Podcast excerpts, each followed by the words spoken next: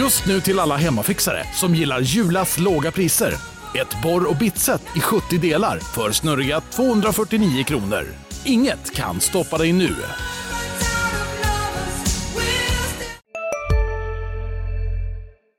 Välkommen till det 30 avsnittet av Sportklubben, LT-sportens podcast kring SSK och Hockeyallsvenskan. Jag heter Jakob Sjölin och idag har vi ett specialavsnitt som eh, vi har laddat för egentligen sedan säsongstart, men som vi fått skjuta på av olika skäl.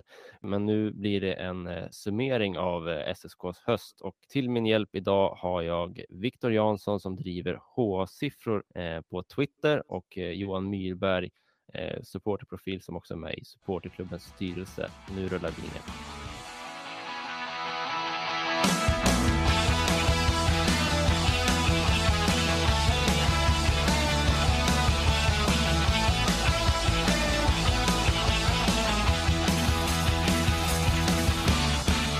Ja, Viktor och eh, Johan, välkomna. Hur är läget? Tackar. Fantastiskt.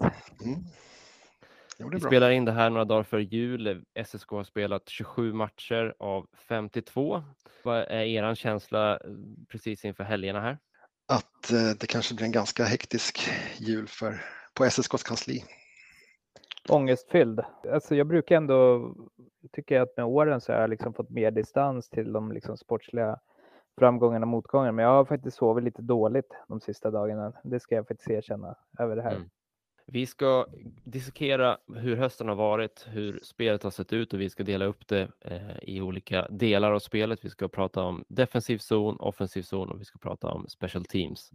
Sen ska vi titta lite på vad, vad vi tycker att man kan förändra för att det ska bli bättre. Men bara för att summera där vi står idag, så efter 27 spelade matcher har man 28 poäng och ligger på 13 plats under kvalstrecket tillsammans med Troja Ljungby Får jag det rätt eller är det Vita Hästen som har trillat ner?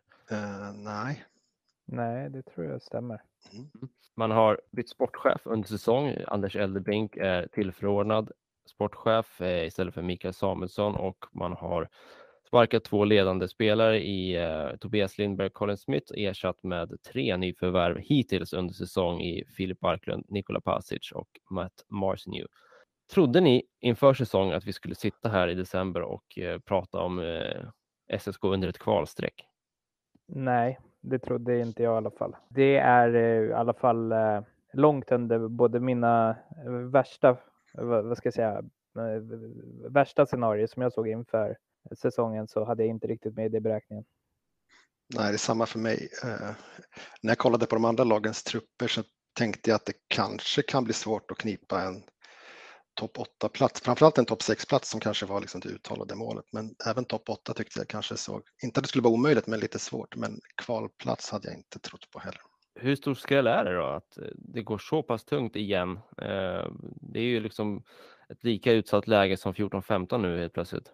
Nej, men jag tycker att det är en stor skräll. Jag, jag, jag tycker inte att vi har en, äh, egentligen har en trupp äh, som behöver ligga där. Det tycker jag inte jag har väldigt svårt att förstå att vi ska behöva hamna i det läget faktiskt.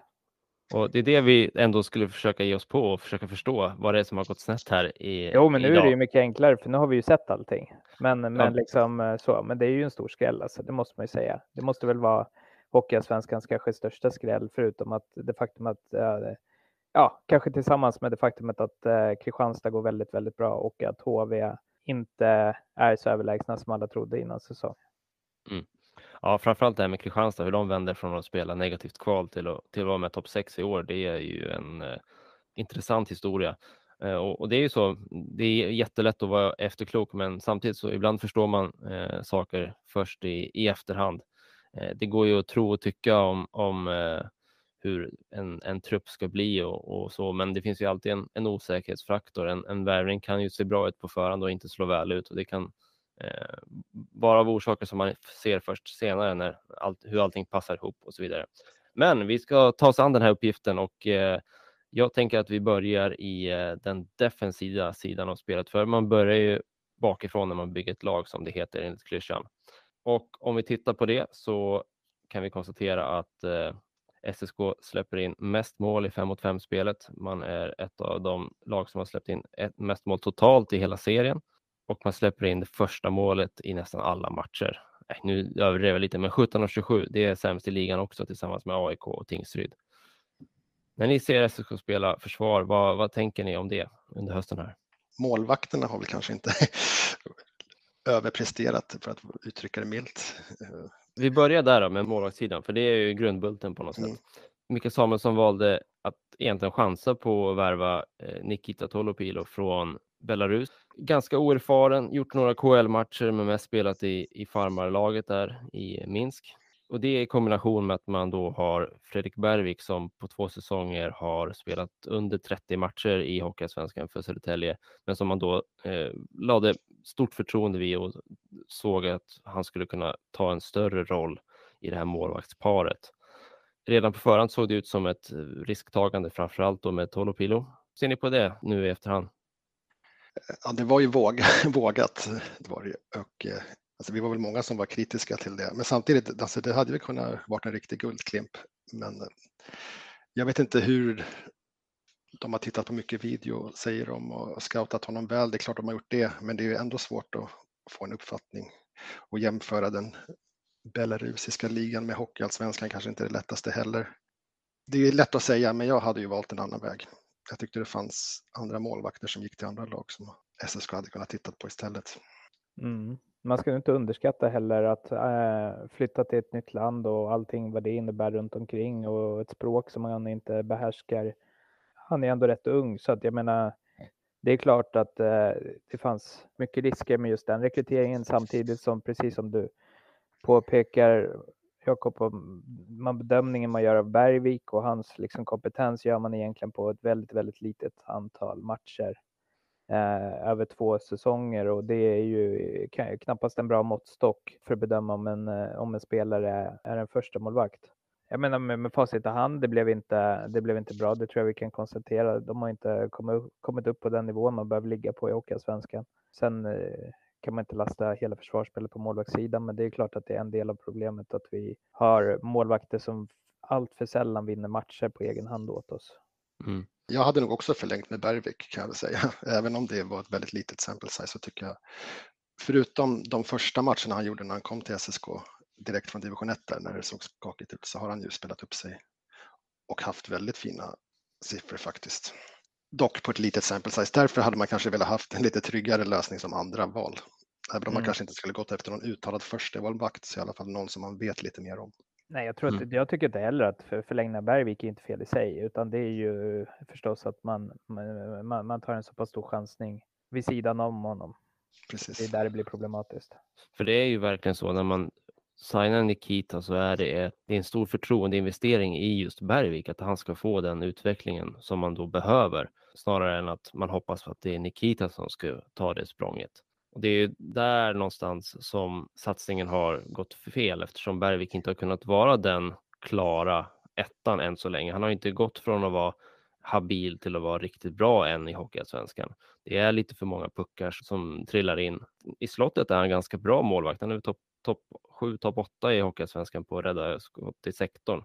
Så han tar de här, många av de tuffa skotten, men det läcker in lite puckar på styrningar eller under benskydden och vid stolparna och så där som, som egentligen inte borde gå in. Och det är de där lagen, målen som verkligen kan dränera för ett lag. Jag tycker man kommer ganska långt på en målvakt som, som tar det han ska om man har ett hyfsat försvar. Men man kan inte liksom tappa in de här eh, billiga puckarna och det tycker jag vi har sett lite för mycket. Hade Bergvik varit på en nivå där han hade kunnat prestera 35 till 40 bra matcher, då hade det inte varit ett lika stort problem att utvecklingen inte fanns där, eller inte än så länge i alla fall, har kommit på Nikita Tolopilo. För då hade han spelat ja, men 15 till 10 matcher istället. Och då klarar man sig om man har en tydlig etta. Men ja, Bergvik har inte tagit det klivet, han har inte tagit chansen och då ser det ut som det gör eh, med SSKs målvaktspar. Och det var ju risken man tog. Behöver man värva en ny målvakt? Om man kan få in en målvakt som blir över någonstans utifrån som man tror kan hålla en väldigt, väldigt bra allsvensk klass så, så ska man ta den chansen därför att det kan skänka ett helt annat lugn till försvaret. Jag tror också att det, alltså, träffar man rätt så är det en väldigt effektiv quick fix. Mm. Och SSK har ju visat att det inte är helt omöjligt att hitta kvalitativa målvakter mitt under säsong. Det har de gjort flera år i rad. Mm. Börjar bli en tradition som du skrev på Twitter. Ja, exakt. Mm. Men jag tror att det är jätteviktigt om man gör en sån grej att man inte eh, eh, det får, det får inte vara en, eh, en liksom ytterligare en chansning, för då tror jag det är bättre. Då skapar man bara oro i truppen. Det är bättre att det, måste vara någon som, som, som man är ganska säker kan gå in och leverera på nivån. Mm. Målvakterna är inte det enda i försvarsspelet här. Hur ser det ut framför dem under hösten här? Det var ju trots allt backsidan som SSK hade mest kontinuitet på. Man förlängde med Nordsäter eller gjorde den övergången permanent från Leksand, förlängde med Erik Ullman och sen är det egentligen bara Alexander Anderberg som är en värvning inför säsongen då, förutom lånet av Alexander Brännstam som kom lite senare under, under försäsongen. Hur fungerar försvaret? Om man tittar på siffrorna så är det SSK i botten fem i princip alla kategorier försvarsmässigt. Mm. Släpper till mycket skott, mycket chanser i fel ytor. Vad är det som gör att det, det blir så här? Jag, jag ser ju ett lag som från början av säsongen försökte bygga en, en identitet på forechecka och vara aggressiva, både i offensiv zon, eh, vi såg det i Skoda Trophy mot Djurgården till exempel, men också i defensiv zon där man var, ville gå ut och sätta press runt sargerna. Sen hände någonting på vägen. Man kanske blev eh, försiktiga när det inte fungerade. Jag kan inte sätta fingret på det riktigt just nu, Eh, men man blev mer passiva. Man blev krympte boxen mer och prioriterade liksom att hålla motståndarna på utsidan. Eh, fick inte alls samma liksom, tryck i sargerna och vann inte tillbaka pucken och det ledde till de här extremt långa bytena i, i försvarszon som vi ofta ser. Och nu känns det som att man inte har det här höga försvarsspelet heller. Eh, finns inte den forechecken eh, som vinner puckar och så. Vad, vad ser ni? Jag håller med lite din analys där, att de har korrigerat det lite längs med vägen. Eh, de vart ju, I första matchen mot Björklöven vart de ju väldigt hårt straffade. SSK gjorde i den matchen ganska bra första period tycker jag, men Björklöven kontrade ju sönder SSK och hade extrem utdelning och det resultatet hängde med ett tag. Så jag tror att det gjordes en del korrigeringar efter det att man skulle spela lite mer safe, inte vara lika aggressiv för att inte släppa till de här klara lägena emot. Och då har man blivit lite kanske för passiv istället. Mm. Är det SSKs Erik Hamrén mot Holland ögonblick? Ja, kanske. Skrota spelsystemet på ett dåligt resultat. Kanske de pratade ju väldigt mycket, alltså av förståeliga skäl, så det där, den där matchen spökade ju ganska länge. Även om man spelmässigt kanske, det låter konstigt att säga, men det var ju inte en fullständigt usel match från SSK.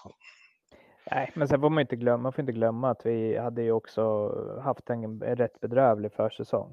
Och det är klart att det satt i huvudet också. Jag tror att hade man liksom spelat bra hela försäsongen hade man inte reagerat så hårt på den där matchen. Nej, visserligen. Men jag tycker på försäsongen att det kanske var mer det offensiva spelet som inte funkade än det mm. defensiva mm. spelet.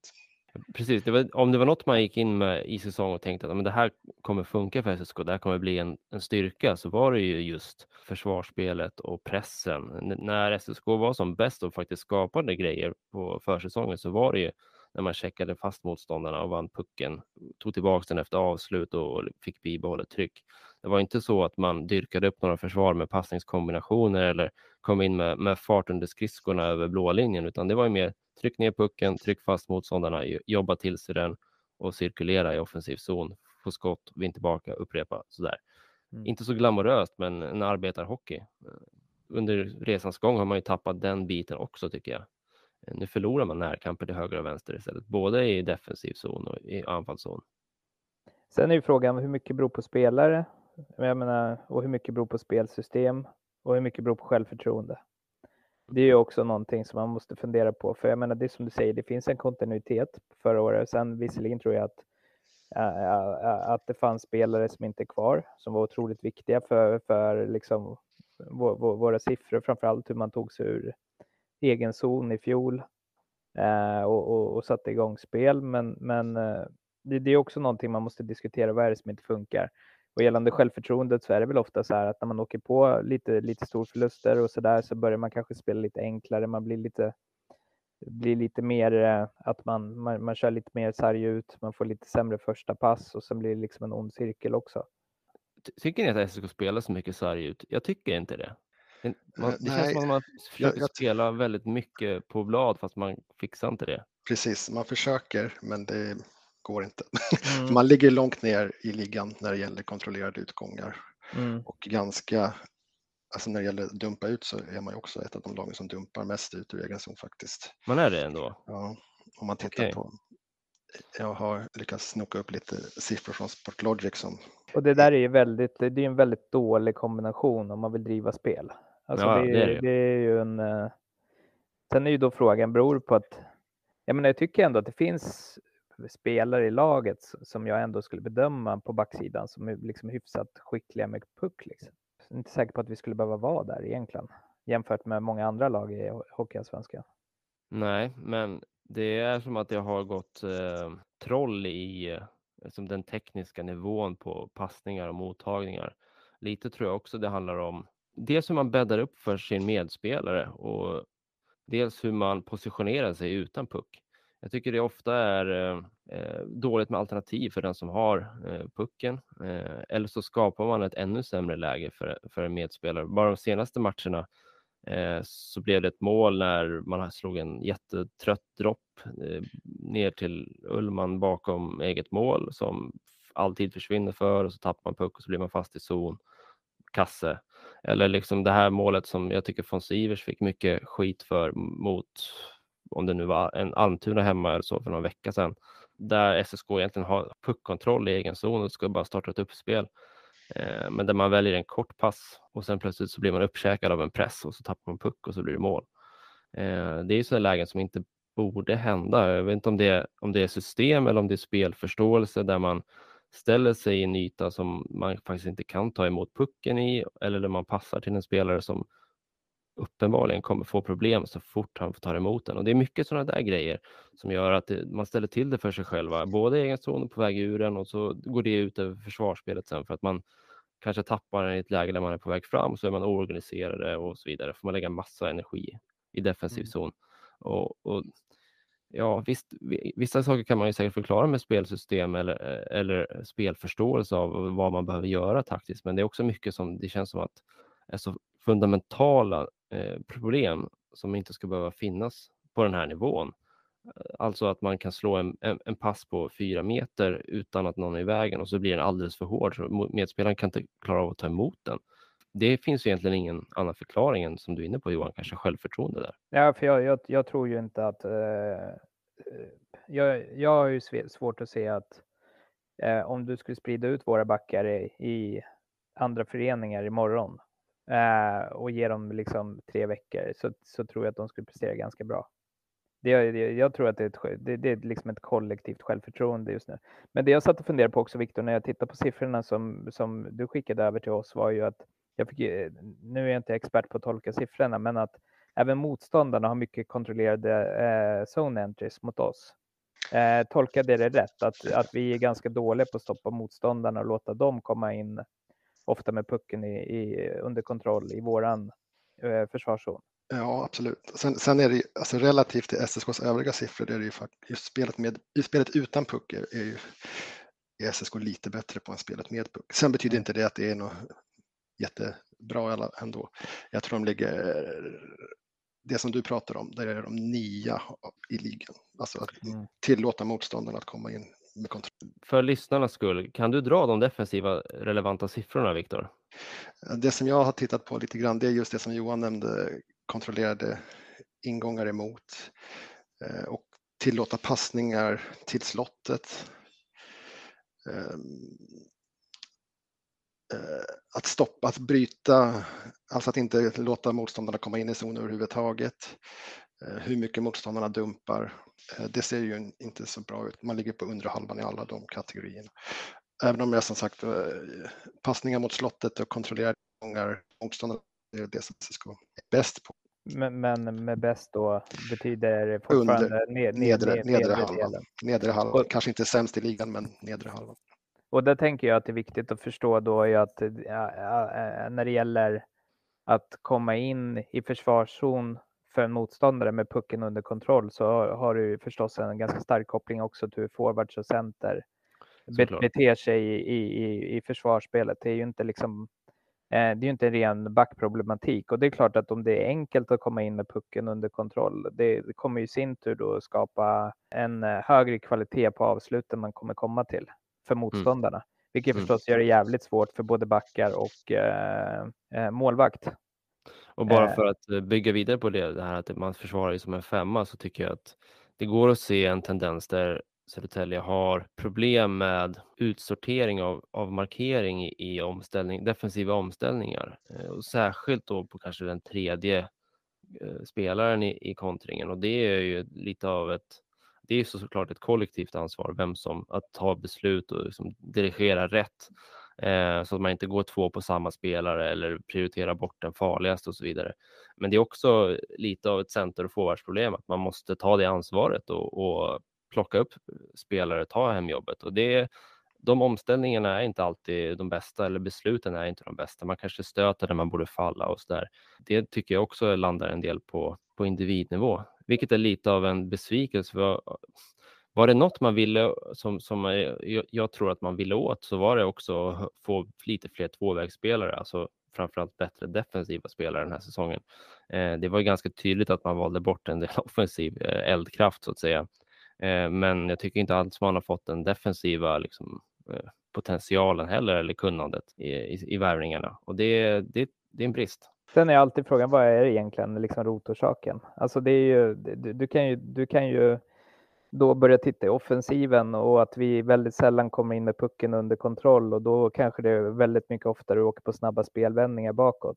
Så, så att det, är liksom, det blir alltid, man hamnar alltid i en hönande lägget när man börjar bryta ner de här siffrorna i och med att vi egentligen är svaga rakt igenom i alla kategorier, både offensivt och defensivt, så blir det väldigt, väldigt svårt att peka på att var uppstår liksom huvudproblemet där får man väl vara så ärlig och erkänna att man förmodligen är lite liksom, eh, man, är, man, man hänfaller åt sina, te, liksom, sina tendenser och sina förutfattade meningar och sina kanske idéer om hur man vinner matcher i ishockey. Där kanske Jörgen Bemström och Dennis Bosic främst är försvarsinriktade tränare så är det, blir det naturligt för dem att börja, men vi måste prata om försvarsspelet och det här behöver vi sätta först, sen kommer anfallet. Så tänker många jag kanske är mer av den skolan att jag tycker att en, det största problemet för uh, SSK är att man inte kan kontrollera pucken tillräckligt bra och att man därför får tillbringa otroligt mycket tid utan den att försvara sig. Mm. Uh, och hade man kunnat hantera den bättre, ha ett bättre uh, bättre support och, och, ett tajtare lag som, som avlastar och ger varandra alternativ, då kan man bygga ett anfallsspel och då blir det mindre tid i försvarsspel. Det är i alla fall, det, det, det tycker jag är roten till problemet. Jag vet inte hur ni ser på det. Jo, jag, jag är enig och håller med dig där. Jag tror ju att mycket av anfalls, problemen med anfallsspelet skapas redan i, i zone exits, alltså att vi, man, man, man är svag i zone exits. Och, och sen följer det med att man, är, man blir svag i zone entries för att man sällan kommer med pucken under kontroll och sen kommer man ner i anfallsspelet och sen får man, får man då kanske försöka jaga fatt på pucken och då är det klart att man kommer till sämre avslut än vad motståndarna gör. Och jag tycker att det var lite talande. Jag tror det var Jörgen Bemström var en intervju efter förra matchen. Man pratade om att man fick mer avslut eh, längre från mål, att man kommer på utsidan motståndarna. Men det är ju också kanske lite för enkelt, för det är frågan då hur kom man, eh, hur kom man in i zon? Hade man pucken under kontroll när man kom in under, i, i zon? Så att allting börjar ju bakifrån i, i, i anfallsspelet också. Eh, mm. Och det, det, det, är liksom, det är väldigt, väldigt svårt att att dyrka upp ett försvar när du får börja med att ödsla 10 sekunder, 15 sekunder eller 5-10 sekunder på, på att få tag på pucken efter att du har liksom kommit in med den utan kontroll. Så att allt hänger ihop på något vis. Mm. Vi glider över i en diskussion om anfallsspelet, så jag tänker att vi flyttar fokus dit. Ibland spelar man fast sig redan liksom på väg upp över egen blå och skapar problem för sig där. Eh, det är sällan, i alla fall om man jämför med motståndarna, som man har samma flyt i passningsspelet, att man sätter pucken till spelare i fart. Där tycker jag att eh, Pasic har visat på någonting som har saknats. Han kommer in och har fart och kan få med sig pucken i, genom neutral zon och också skapa tid både för sig själv och för, för laget att sätta upp spelet när han tar sig över blå. Det där har man ju verkligen saknat den här säsongen. Men Viktor, skulle du kunna dra de offensiva statsen här lite som för att sätta ramarna för, för den diskussionen? Mm, visst, eh, om man kollar på alltså de övergripande siffrorna, alltså gjorda mål, det är ganska, den kan alla se. Eh, där ligger SSK 12 av 14 när det gäller att göra mål i styrka. Eh, och Sista dagarna nu på vårens stora season sale. Passa på att göra sommarfint hemma, både inne och ute. Och fynda till fantastiska priser. Måndagen den 6 maj avslutar vi med Kvällsöppet i 21. Välkommen till Mio. Hej, Synoptik här. Visste du att solens UV-strålar kan vara skadliga och åldra dina ögon i förtid? Kom in till oss så hjälper vi dig att hitta rätt solglasögon som skyddar dina ögon. Välkommen till Synoptik. Kolla på förväntade mål. Det är väl i stort sett målchanser. Alltså hur, hur många avslut har man? Varifrån kom, kommer de? Eh, vad har hänt innan och så vidare och så vidare. Så utifrån det kan man se hur många mål SSK förväntat göra från de chanserna de har och då ligger de 13 av 14 i ligan.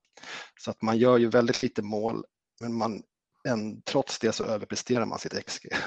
Så att um, man skapar väldigt lite och man utnyttjar de få chanser man får väldigt dåligt.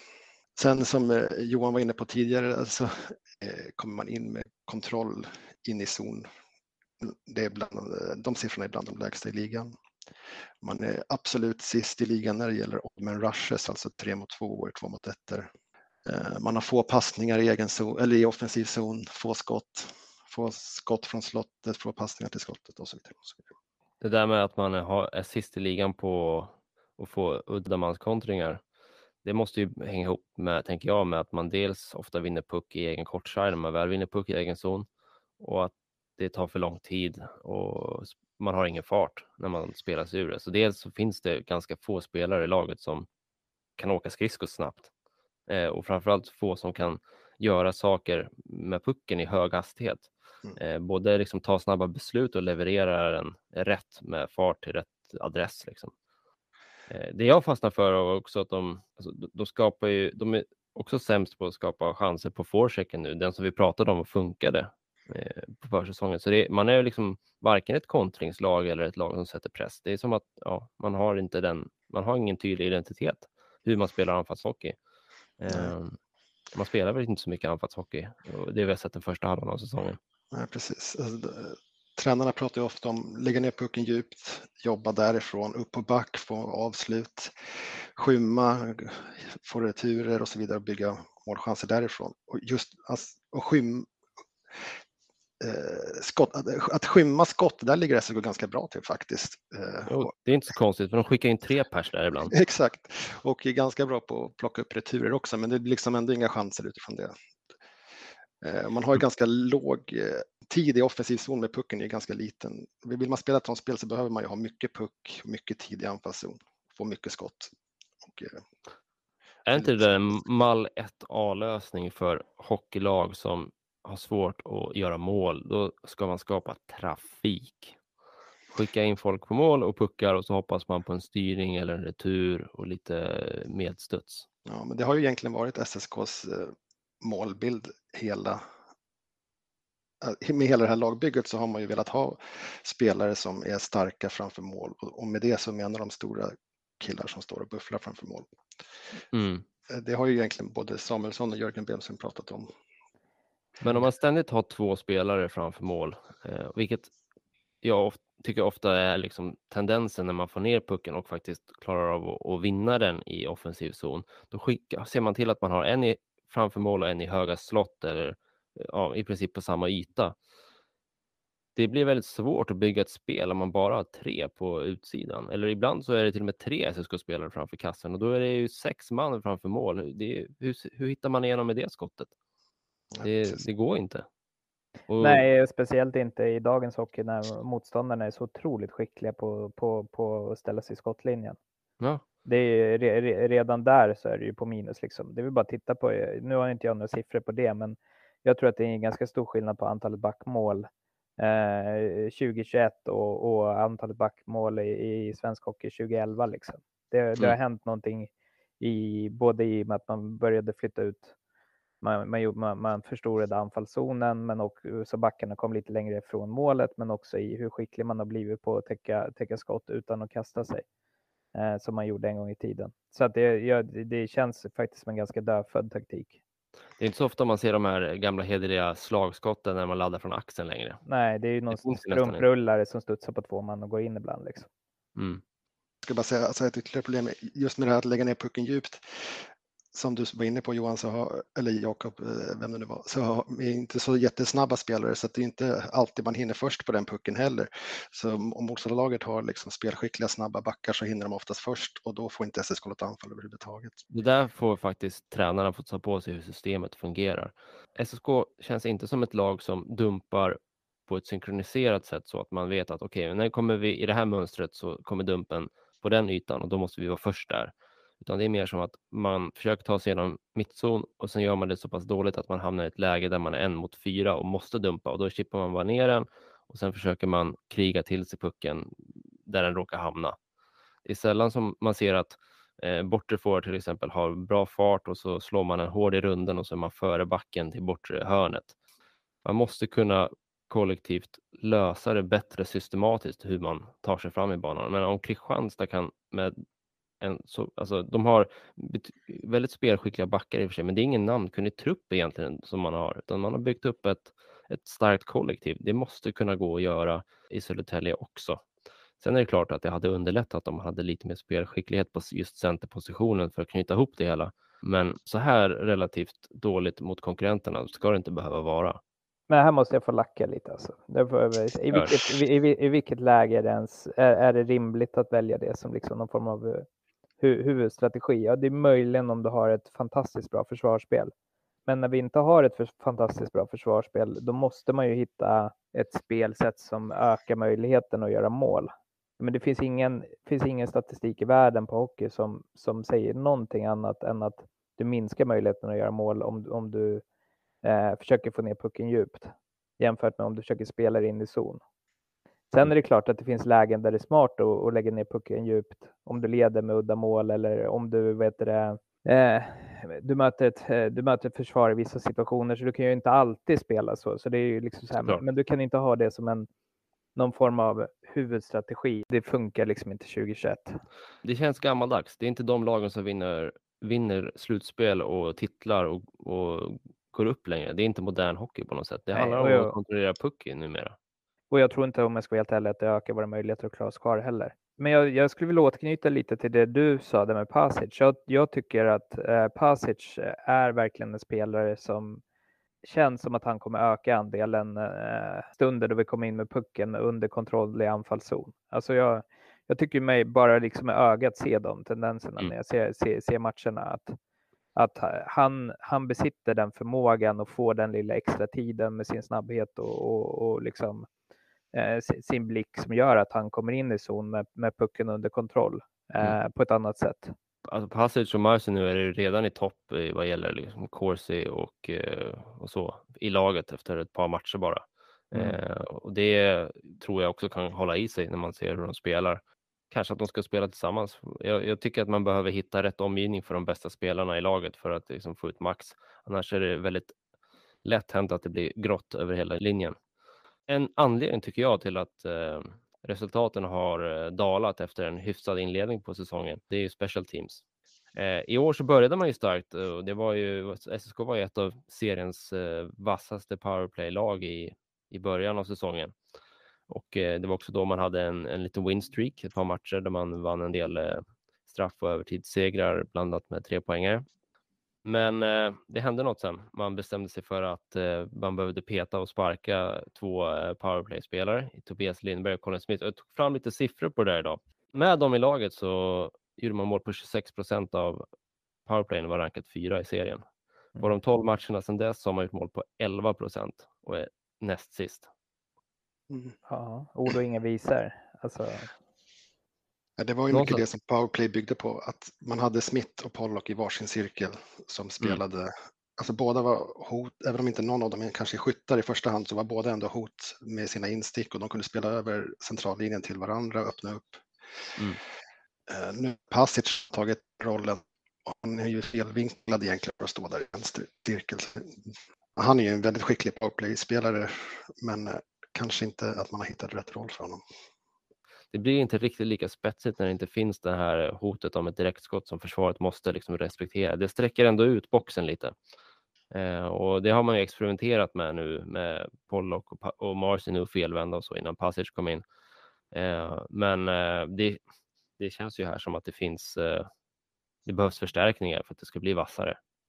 Sen har vi ju, tycker jag, det som skiljer mot i fjol är ju att det generellt är, alltså det är inte så att vi har haft ett briljant tekniskt powerplay Nej, de sista åren. nej. Vi har haft väldigt, väldigt högklassiga skyttar. Precis. På, på, på, på, på liksom som i båda, både PP1 och PP2. Mm.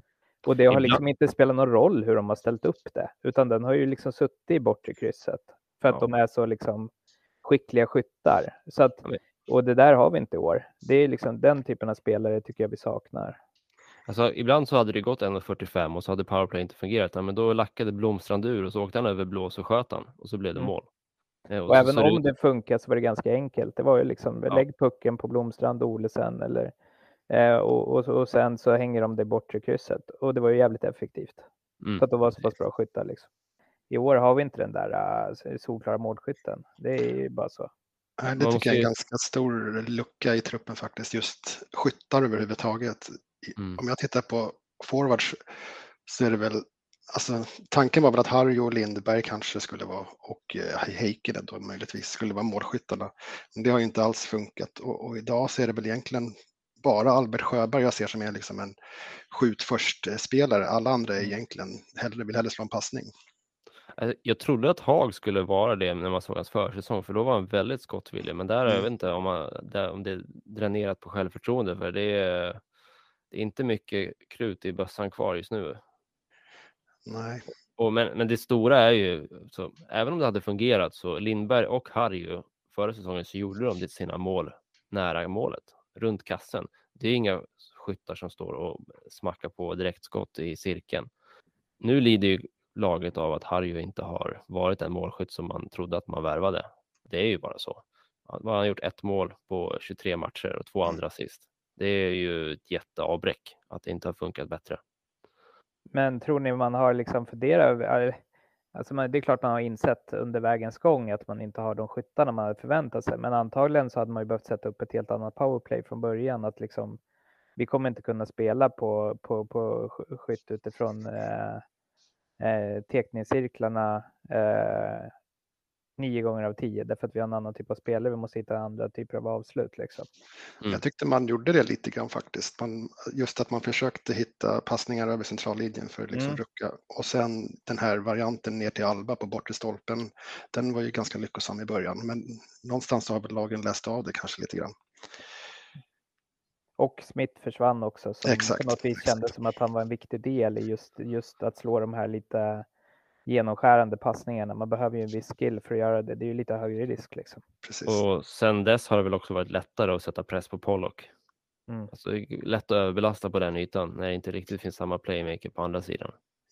Men eh, det finns väl en väg in där som ska ta platsen ganska snart. det. Verkar ju som det, eh, Mm. att eh, det är nära för eh, Dragan Imisevic att eh, återvända till Södertälje. Eh, ska väl vara eh, detaljer som vi ska lösas vad vi förstår innan det är klart. Han har inte sin eh, hockeyframtid framför sig, men eh, jämför man bara nu så har han ju producerat fler poäng per match än vad Colin Smith har gjort till exempel. Vad, vad hoppas ni på i, av Dragan? Framförallt att han ska ta den platsen i powerplay i vänstercirkel. Han kanske inte heller är någon målskytt egentligen. Han är väl också mer en passningslirare, men det blir ändå ett hot med sin Mm. skicklighet. Och han har ju ett helt okej skott också. Och han har rätt vinkel på klubban. Ja, precis. Eh, Dragan och eh, Pasic eller Pollock i, i bortre cirkeln. Det känns som att det skulle kunna eh, vara en giftig kombination. Jag hoppas ju också att det kanske kommer in en liten ny röst i omklädningsrummet. En liksom kan... för Vi har, inte, vi har inte berört det idag, men jag tror också att man, man får inte underskatta det faktumet att vi bytte, bytte en väldigt, väldigt stor del av kärnan den här säsongen som hade varit i SSK och visste vad det handlade om. Och, och, Ehm, jag, eh, eh, jag hoppas att han kan bidra även med liksom att kanske hjälpa till att få upp gruppen. Han är lite, han är lite äldre, lite, han är mer erfaren. Han, eh, Eh, jag tror att det är, en, det är någonting som har saknats där i år också, så det, det är väl egentligen mina. Men sen håller jag med Viktor om att det inte heller är en skjutförspelare. Men han kanske kan gå in och ta den rollen för att han ser att det saknas. Det behövs ju också ledare på isen tycker jag och det kanske också är en roll som Dragan kan ta. Men hur kan man få det att lyfta? Vad behövs? Fler värvningar än, än bara Dragan till att börja med? Eh, jag, skulle, jag vill gärna se en målskytt som jag varit inne på, eller en, en, en skottglad, skicklig forward i alla fall. Sen har jag efterfrågat en center ända sedan i våras egentligen till. Och helst en riktigt bra offensivt skicklig back också. Och Mm. eventuellt en målvakt. Mm. Det var en lång önskelista. Mm. Du hade Viktor. Jag tror att det är det som krävs. Eh, ja, jag, jag tror det är klart att jag på, på min önskelista högt upp så, så, så skulle jag vilja se en back som kan spela många minuter. Eh, Mm. Med riktigt, riktigt bra första pass för att liksom Mm. driva anfallsspelet från egen zon. Jag tror att det hade varit jätte, jätteviktigt. Jag tror också för försvarsspelets skull att det skulle göra jätte, jättemycket om man fick in en, eh, en, en målvakt till. Eh, om, om, man på något... Men generellt så bästa möjliga eh, hockeyspelare tillgänglig på marknaden. Eh, det tror jag är liksom, det är nästan så man måste bygga det. För man kan inte starta säsongen längre med, med luckor att fylla. Liksom.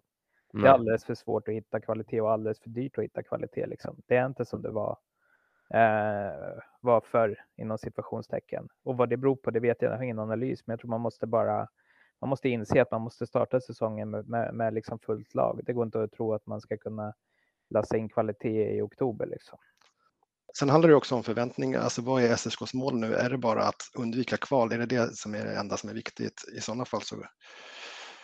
Alltså det, det känns ju helt klart realistiskt, även om det inte kommer bli enkelt. Men vill man liksom bara hoppa upp ett snäpp och, och undvika kval, är det, det är det prio nu, då, då behövs det ju såklart kanske inte riktigt lika drastiska åtgärder som om målsättningen fortfarande är att komma långt upp i ett slutspel.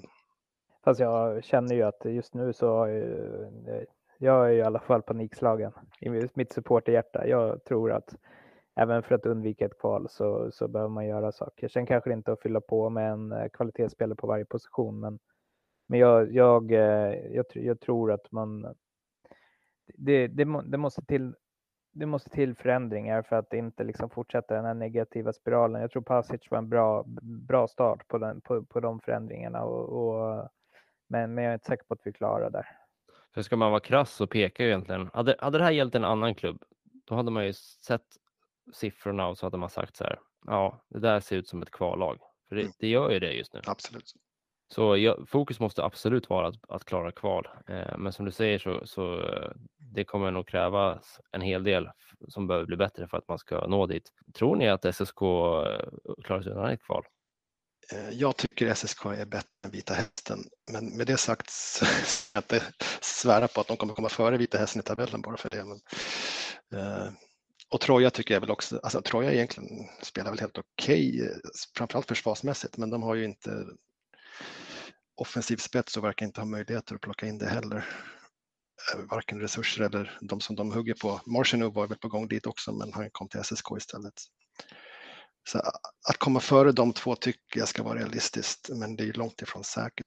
Vad säger Johan? Det beror lite på vilken typ av åtgärder man gör framåt, men fortsätter man som man gör nu och idag, då tror jag att det är ganska stor risk att vi liksom att vi hamnar i en kval. Det är också en annan press kanske att spela i SSK jämfört med vad det är att spela Vita Hästen och Troja som alltid är vana vid att vara där nere och grinda i, i och försöka undvika kval. Liksom. Det är nästan så att det är, det, det är väl den typen av bonusar jag skulle gissa är inskrivna i deras kontrakt om de, om, om de undviker kvalspel. Liksom. Men jag förväntar mig också att man har, det är väl det som är liksom kanske då X-faktorn, att SSK ändå kan skaka fram kanske vissa resurser för att öka möjligheterna att undvika kval eh, på ett annat sätt än vad, vad, vad de andra två kan. Det sista talar för att SSK ska kunna undvika kval, men eh, jag tycker fortfarande risken är alldeles för hög just nu för att inte göra någonting. Alltså, jag skulle säga att fort, låter man det bara gå som det gör nu med exakt samma trupp, exakt samma tränarpar, exakt samma spelsystem och den liksom, eh, det självförtroendeproblem man får och psykologin och allting runt omkring, då, då är vi nog uppe i en 60% risk att hamna i kval. Mm. Nu ska vi gå in på vårt sista segment som vi kallar för eh, fokusfrågan. Något som ni kommer titta lite extra och fundera kring den kommande månaden när det gäller SSK. Så, vad är det för dig Johan? För mig är det ju tränarfrågan. Det som jag tror är viktigt är att beslutet man tar i den frågan, oavsett vilket beslut man tar, tror jag kan vara avgörande för hur, hur säsongen utvecklas. Det, det är liksom, eh, Förutsatt nu att det inte dimper ner någon riktig kvalitetsspelare som bara, du, du vet som eh, det där året Jiri Schlegel kom från, som manna från himlen och bara gjorde allt själv. Liksom. På den tiden all, folk inte förstod sambandet mellan anfallsspel och, och backar så tänkte man varför tar man in en jätte, jättebra back när man har problem med målskyttet. Liksom. Men eh, om inte den typen, av, då tror jag tränarfrågan blir avgörande. Sen vet jag inte, det beror helt på vad det finns på marknaden om man ska agera eller inte agera. Det är ju så, man måste ha ett alternativ som är vettigt. Man kan inte bara sparka för att sparka. Men det är ju verkligen så att strålkastarljuset hamnar ju på coacherna nu ändå. Nu har man ändrat på den högsta sportsliga ledningen, men Samuelsson har, har eh, lämnat och man kommer börja ändra i spelartruppen. Nu måste ju coacherna få det att fungera. Mm. Och då kommer man ju inte det där. Är det, jag menar, vad är det de måste lyckas med? De måste sätta ett spelsystem som jag tror är när du anpassar truppen och du får in nya typer av spelare, då kanske du måste återgå till ett mer kreativt spelsystem. Du kan inte hålla på att dumpa bort den här säsongen. Två, du måste ha, ha coacher som klarar av att ingjuta självförtroende i spelarna. Och så får dem att se, se, se sig själva utifrån som den typen av spelare de egentligen är. För jag tror att skulle nu vi motförbjuda åka ur så kommer de flesta av de här spelarna faktiskt ha ett allsvenskt kontrakt även nästa år. Det är i mina ögon hockeyallsvenska spelare rakt igenom i, i den här truppen. Vi ska inte behöva vara i det här läget. Eh, och sen den, den, den tredje delen är förstås att få ihop en, en, en trupp där man jobbar för varandra. Liksom. Mm. Där man vill, eh, där man, där, man, där man brinner för att få det här laget att lyfta och, och, och där man litar på varandra. Och mm. det är det som ofta blir lite lidande om man, om man byter en hel kärna i början av en, eh, i, i en säsong. Det är, det är svårt att få ihop laget. Mm. Viktor, vad, eh, vad ringer mm. du in inför den kommande månaden? Jag funderade på en sån här under radarn statistisk eh, parameter att titta på, men jag landade ändå i eh, att jag är nyfiken på Dragan, hur han kommer se ut. Nu har inte han presenterats ännu, men jag förutsätter att han kommer presenteras ja, snart. Eh, så det ska bli kul att se vad han kan tillföra, vilken nivå han håller idag. Eh, kan han lyfta SSK? Kan han lyfta powerplay? Han har alltid varit en favoritspelare för mig lite grann sen, ända sedan juniortiden. Jag har följt honom ganska noga. Inte i Österrike dock. men eh, ja, så det blir kul att se. Ja, nej, men verkligen. Det är en gammal kvalhjälte i stan så det har ju, jag vet inte hur många säsonger som det har varit följetonger kring om är det nu han kommer hem och så mm. har det bara blivit eh, skjutet på framtiden hela tiden. Det finns ju några sådana spelare dessvärre, där med mm. följetonger om de ska komma hem eller inte.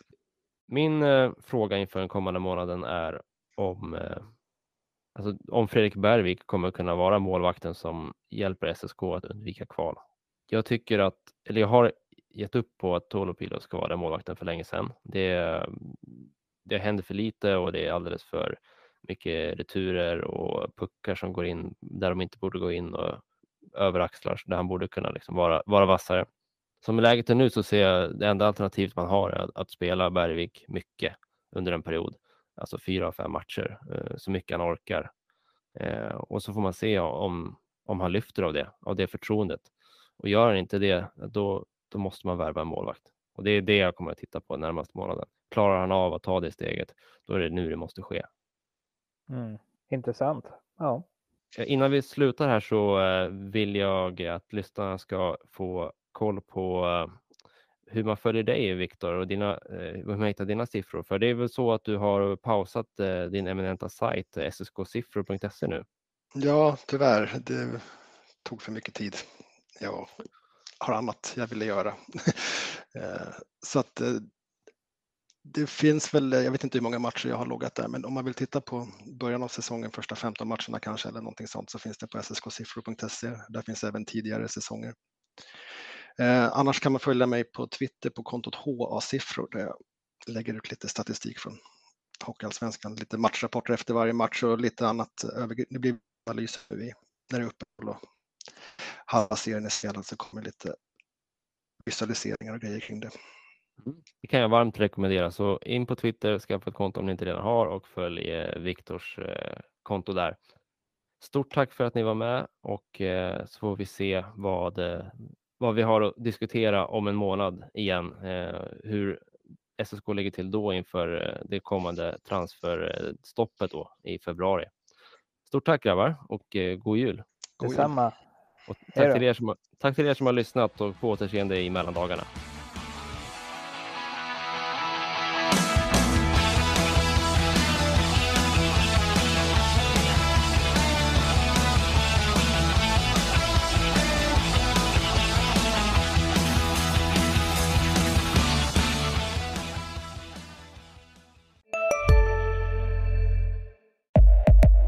Upptäck hyllade XPeng G9 och P7 hos Bilia. Våra produktspecialister hjälper dig att hitta rätt modell för just dig. Boka din provkörning på bilia.se xpeng redan idag. Välkommen till Bilia, din specialist på XPeng.